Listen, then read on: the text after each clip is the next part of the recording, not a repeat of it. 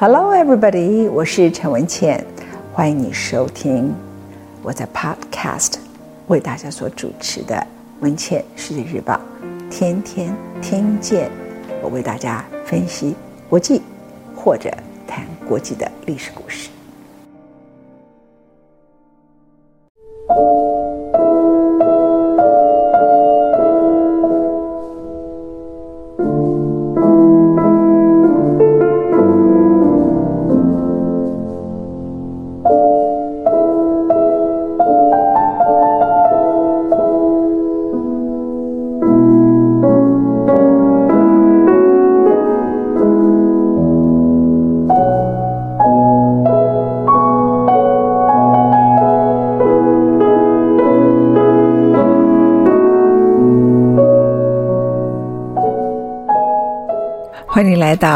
罗斯福夫人的第四讲，我是陈文茜，谢谢你收听我为大家所做的罗斯福夫人的第四讲。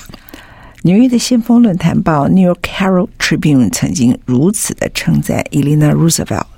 Elena 堪称当代最知名的女性之一，但这样形容仍不足以涵盖她在世人心中受到的欢迎爱戴的程度。二次世界大战。很早在其他地方就开打了。等到珍珠港事件爆发的时刻，罗斯福夫人她开始了美国一参战以后，她就投效国家，输血为红十字会募款，然后编织毛衣毛袜，她自己啊做表率，而且还到欧洲和太平洋战区来劳军。就说她不只是公开演讲，她输血。他自己编织毛衣、毛袜，叫大家一起为红十字会募款，而且亲自到战场的战区去劳军。你想想，哪个夫人做过这个事？不容易。他探望了数千名的美国军人。他探望的方法可不是在台上表演、演讲完就走了。他总是发表谈话以后，走下来跟他们握手。有的时候会记下他们的父母的姓名和住址。返国以后，就写信给他们的爸爸妈妈，告诉他们：“你的孩子叫我慰问你们。”你可以想象，如果那些孩子的父母亲接到这个信，跟那些孩子被一个总统夫人如此慰问，他们的感觉是什么？而他自己呢？他的四个儿子都从军，他和小罗斯总统是了不起的国家的表率。他的儿子其中有一个叫艾利亚，服务于空军；詹姆士在海军陆战队。哦，这个很辛苦，在小富兰克林和约翰都在海军，他总共四个小孩全部都上战场，而伊莲娜不管走到什么地方，继续写他的报纸专栏，还有写作。一九四五年的春天，欧洲之战已经快要结束了，小罗斯总统的身体慢慢的虚弱，他尤其非常疲倦。从雅尔达密约开会回来以后，他说他想直接的到乔治亚的温泉郡里头去疗养。四月十二号，一通电话，小罗斯总统走了。伊丽娜听到这个消息，她愣了一下。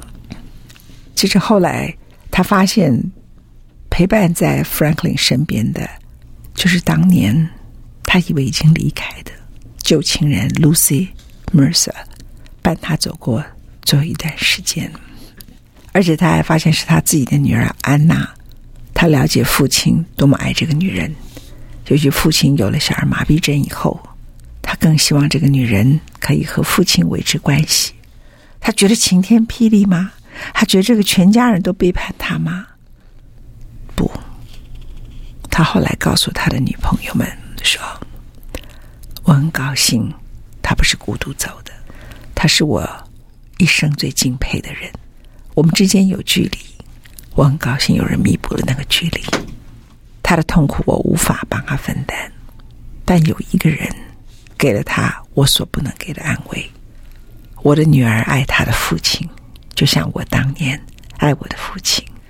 不管我的父亲有多大的缺点，我总是飞奔到他的怀中。我的父亲用这个方式。我仍然如此的爱他，而我的女儿呢？她用这个方式爱她的父亲，也爱我。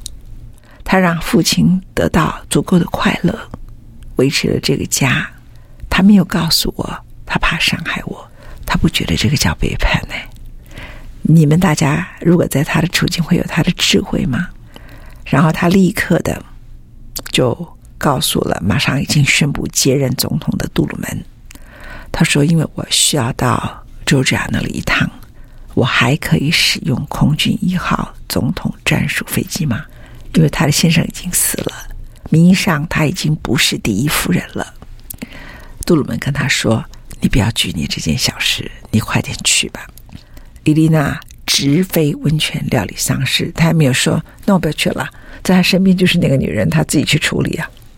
他直飞，他知道什么事情是重要，什么事情是他该出面，什么事情是他该帮罗斯福，什么事情是他该帮他自己，什么是他该帮国家的。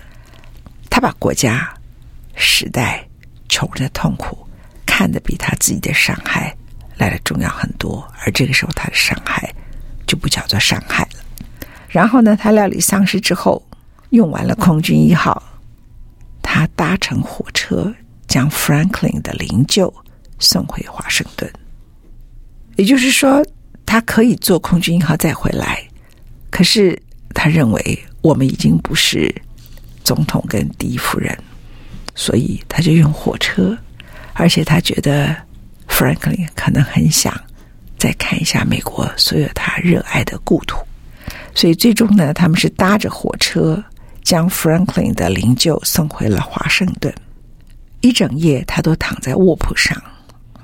他说他在途中感觉到麻木，拉开窗幔，他才看到了好多千万的美国民众。本来还是想，他们已经不再是总统，所以不要再用空军一号。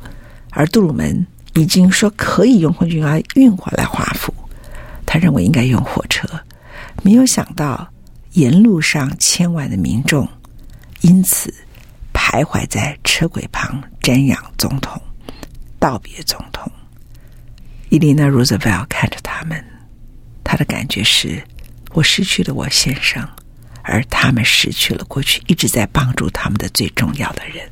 他们的悲伤并不亚于我们的家人。在后来有一次谈话里头。他提及自己的婚姻，他说：“我有时候扮演的角色是罗斯福的良知。他根本不是谈什么婚外情啊这些事。他说我是他的良知。他是一个政治人物，难免有时候想要抄捷径的时候，我就会督促他走难一点的路。也可以说，我有时候像马刺，而马刺有时候不是很受欢迎。但是，当一个政治人物的伴侣。”这是被需要的。当一个政治人物的幕僚，你需要这个马刺在你身边。我讲这段故事就感慨很深呐、啊。小罗斯可以成为小罗斯福，到今天为止受美国人高度的爱戴，而罗斯福夫人也受到高度的爱戴，就正是这个原因。他一提到在白宫的生活，他失落吗？啊，其实小罗斯总统已经连任了三届，然后破例选了第四任，然后之后突然就往生了，才当选没多久。离开白宫那一刻，他觉得失落吗？他说：“白宫的生活根本不属于我自己，我只是好像在塑造我之外的另外一个人，那个人就是总统夫人。我曾经迷失我内心的某个角落里头，所以他根本没有任何留恋，就离开了白宫。他不是为权力而来。”也不是用为了光宗耀祖而来的。有位女报人在小罗斯总统逝世之后，因为跟伊丽娜两个人有交情，请她发表谈话。伊丽娜挥手拒绝，轻轻说了一句：“故事结束了。”而这个女报人就用这句话变成了报纸的标题。通常，第一夫人故事就会到此为止。她能够扮演的角色就到此为止，但伊丽娜呢，却开始了她第二个人生。首先，她先按照夫婿的遗嘱，就是小罗斯福的遗嘱，将他们海德公园的大宅捐给政府，变成博物馆。他自己留在他和他的女朋友们一起盖的宝克山庄的石砖别墅，其他多数的时间他会住在纽约市。华盛顿街区的一栋小公寓里。所以有一次，有人就带我到一个小公寓的前面，就说这就是以前罗斯福夫人住的地方。然后罗斯福有一个很爱的狗叫法拉，就成了他最主要的陪伴者。那个时候还是有一些人经常来看他啊，比如说荷兰的朱丽安娜公主，蒋介石也去看过他，印度的总理尼赫鲁等等。他也经常招待一些青年的团体，青年感化院里头的学子，所以他从大人物到年轻人，到被关的那种感化院的年轻人，他都把他招待到他们家里头来。然后他就自己炒蛋、做奶酥、一般的点心款待客人。有的时候还把感化院的年轻小孩呢，就带到他外面后面有一个公寓，后面有一个草地可以野餐，大家就在户外野餐。罗斯福死的时候他是六十一岁，在那个之前他觉得没有什么他的生活。然后呢，他在这一段时间里头，他觉得还要专注写作的时刻，突然。杜鲁门电召了他。杜鲁门总统说：“希望能够派他担任联合国的代表。”伊丽娜从来没有想过这份工作。他说：“为什么是我？”杜鲁门就说：“因为大战期间你已经是和平运动的领袖之一呀。尤其是后来原子弹发明之后，世界各国都希望能够要控制原子弹的使用。”伊丽娜也十分的支持啊，所以杜鲁门就说：“你本身应该成为第一任的大使。”伊丽娜刚开始问为什么是我，后来就说我没有外交经验，我也不熟悉联合国的议事规则，就回绝了。其实像很多人的妻子，比如像翁山将军的妻子，就是翁山书记的妈妈。当时缅甸政府为了怀念他，就派他妈妈去担任印度的大使。那对缅甸来讲是最重要的大使的位置，而他妈妈原来只是个护士，他就立刻接受了，因为那很以缅甸当时的经济来讲是很优渥的待遇。可是伊丽娜的个性就立刻回绝，她不要。杜鲁门说不行，你就是得去。伊丽娜于是和代表团其余的成员，在一九四五年末。航向伦敦，在航向伦敦的时候，他可不是看着大海，感叹着一切，他的先生往生，他的人生什么的。他在船上好紧张，他觉得我根本不够熟，所以他就每天都在研读发送到他房舱里头的所有的文件，还参加每一个会议，听取国务院阁员的简报，并且尽可能的访谈各个官员。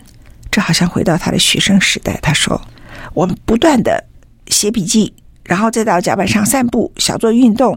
然后呢，但是通常很多时刻，我会挽着某一个人的手，听他的意见。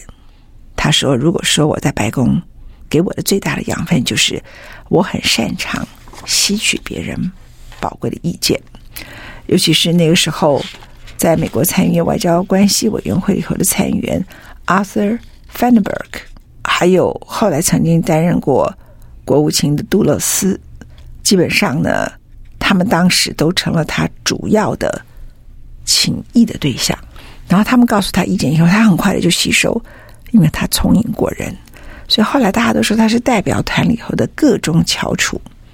出人意外的，他所代表的团呢，就面对了在当时联合国里头的激烈的辩论，而且激烈辩论到凌晨的时候才轮到伊丽娜讲话。那他面对的是那个时候的对手是苏联聪明绝顶的一位辩才，叫做维辛斯基。伊丽娜到凌晨三点才讲话，他语简意赅，极具说服力的辩论，为他个人的主张提出各种说法。虽然外交事务这些东西对他个人来说根本就不是他擅长的。甚至很多外交圈子里头的某些举止跟浮华，令他感觉哇，这实在不是我喜欢的。他甚至在外交圈子里很快的发现，有些人鲁莽狂妄，但也有一些人非常诚恳有加。他看到了鲁莽狂妄的人，再看到诚恳有加的人，就告诉自己说：“我很高兴自己不曾自我膨胀。”后来他经了很长的一段时间游说没有结果，游说没有结果，提着公事包，而且他每一次呢，到了参加联合国大会开幕典礼的时候，他就会穿上黑色的衣服，代表他对小罗斯福的哀悼，还有旧的公事包啊。无论如何，他最后就在联合国里头担任了五年的和平工作，而且大家觉得他表现卓越。后来共和党的艾森豪上台，没有继续的任命他，他也没讲话。Kennedy 在上台的时候，有再任命他重返外交岗位。那一次，伊丽娜一坐到座位上，联合国所有的代表起立鼓掌欢迎他。这种场面在联合国，对一个女性，对一个第一夫人，可谓空前。而这一刻，人们鼓掌的不只是她是罗斯福的夫人，而是她是伊丽娜。Roosevelt，他一直这么顺利吗？在他死之前，还有一件大事，就美国出现了麦卡锡主义。麦卡锡呢是美国 Wisconsin 州的议员，他的全名叫 Joseph McCarthy。他开始整天就指责这个人呐、是共产党，那个人是共产党，然后就开始怀疑这个怀疑那个，抓这个抓那个，然后谁跟谁挂钩，然后某个程度来说，其实那是一个。非常恐怖的一段时间，好几个这个好莱坞的明星都被他点名。罗斯福夫人公开在他的专栏写：“我们还是一个强大的自由国家吗？还是我们要成为一个警察国家吗？请就这些问题回答。我们不该置之度外。”他一发言呐、啊，就被美国最有权力的天主教领袖。叫 Spellman 红衣主教攻击，他也不退缩，他不会觉得说我已经是高高在上的罗斯福夫人，然后我又已经在联合国里赢得这种掌声，我何必躺这趟浑水？我看所有的人都会大概这样想嘛。他不是，他不退缩，而且呢，我常常觉得，如果是宗教领袖啊。他们常常不就你的政治主张，他不喜欢的直接的攻击，他都会扯东扯西。这位 Spellman 也没有例外，他呢就说：“你支持节育，就是他支持女人是可以堕胎的啊，是可以节育的。他应该滚出他的公职生涯，他是一个可耻的基督的子民，上帝的子民。”伊丽娜根本不理他。因为他本来就生性淡泊名利，处之泰然。面对最恶劣的攻击的时候，他直截了当的说：“如果反对我的声浪变成真正的问题，我会退出公职生涯。”啊！但非难者毕竟是少数。一九五一年，德州某一个报纸对他的读者做出一个民意调查，问他们如何看待 Elena Roosevelt。结果，大多数的人说她是当代最伟大的美国妇女，所以 McCarthyism 还有这些主教对她的攻击没有什么意义。那国务院在这一刻呢，就认为伊丽娜很棒，她有外交官的潜力，所以就叫她以作家的身份去中东、去印度、去巴基斯坦。那我刚才前面说，后来呢，呃，她脱离了政治圈一段时间，结果呢，还是又回到联合国去。每一次到哪里去，大家呢都起立鼓掌。那你可以想象，如果是 Hillary 会说什么？他会说：“This is not for man, this is for woman。”这是不是给男人？这是给女人的。罗斯福夫人非常有智慧啊，他就说：“我认为这个站礼，这个分站礼啊，就站起来鼓掌，这个分站礼是献给我的先生 Franklin Roosevelt。所以他的朴实是很特别的。”在一九五零年到一九五二年的时候，他曾经来了亚洲。五二年时候到日本，之后到香港、土耳其、希腊，还曾经到南斯拉夫，然后见了迪托。然后他的个性呢，深深吸引了伊丽娜。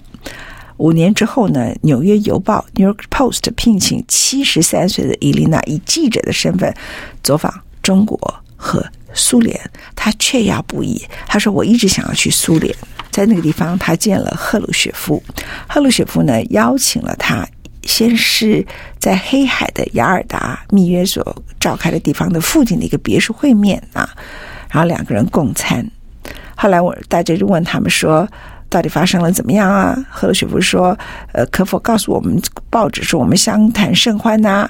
那伊琳娜就跟他说：“你可以说我们相谈甚欢，不过看法相左。”然后呢，赫鲁雪夫说：“至少我们没有朝着对方开枪，这样子啊，就就双方只是相当的有趣啊。”那很多人常常批评他说：“哎，那个时候是冷战时期嘛，觉得他对苏联太友善。”伊琳娜说：“我们都应该面对一个事实。”我们宗教要同归于尽。那时候大家都是核武大国，否则我们就得学习共同生活，彼此尊重。既然要共同生活，我们就必须交谈。这个时候，伊琳娜到了七十六岁了。一九六零年，他的朋友也是医生，诊断他得了骨髓疾病。这个病呢，正式的名称叫溶血症，就是。免疫系统攻击了你的骨髓，导致你的造血功能出了问题。那你的血小板呢，就会彼此一直攻击，一直攻击，然后你的血小板就一直降低。这种病你可以用类固醇控制你的身体，但是你一定会缩短你的性命。艾丽娜态度是什么？一笑置之。这种病会导致人很虚弱，经常会发烧。发烧虽然不高温，但是很不舒服，而且有的时候会很疼痛。有点像残废一样，很难行动。经历这么一生，他觉得已经够了。肯尼迪上台以后，一九六一年，他还帮助甘乃迪政府和古巴的卡斯楚协商交换犯人。此外，他也发表演说，还制作一部电视连续剧，叫《人类的展望》（The Prospects of Mankind）。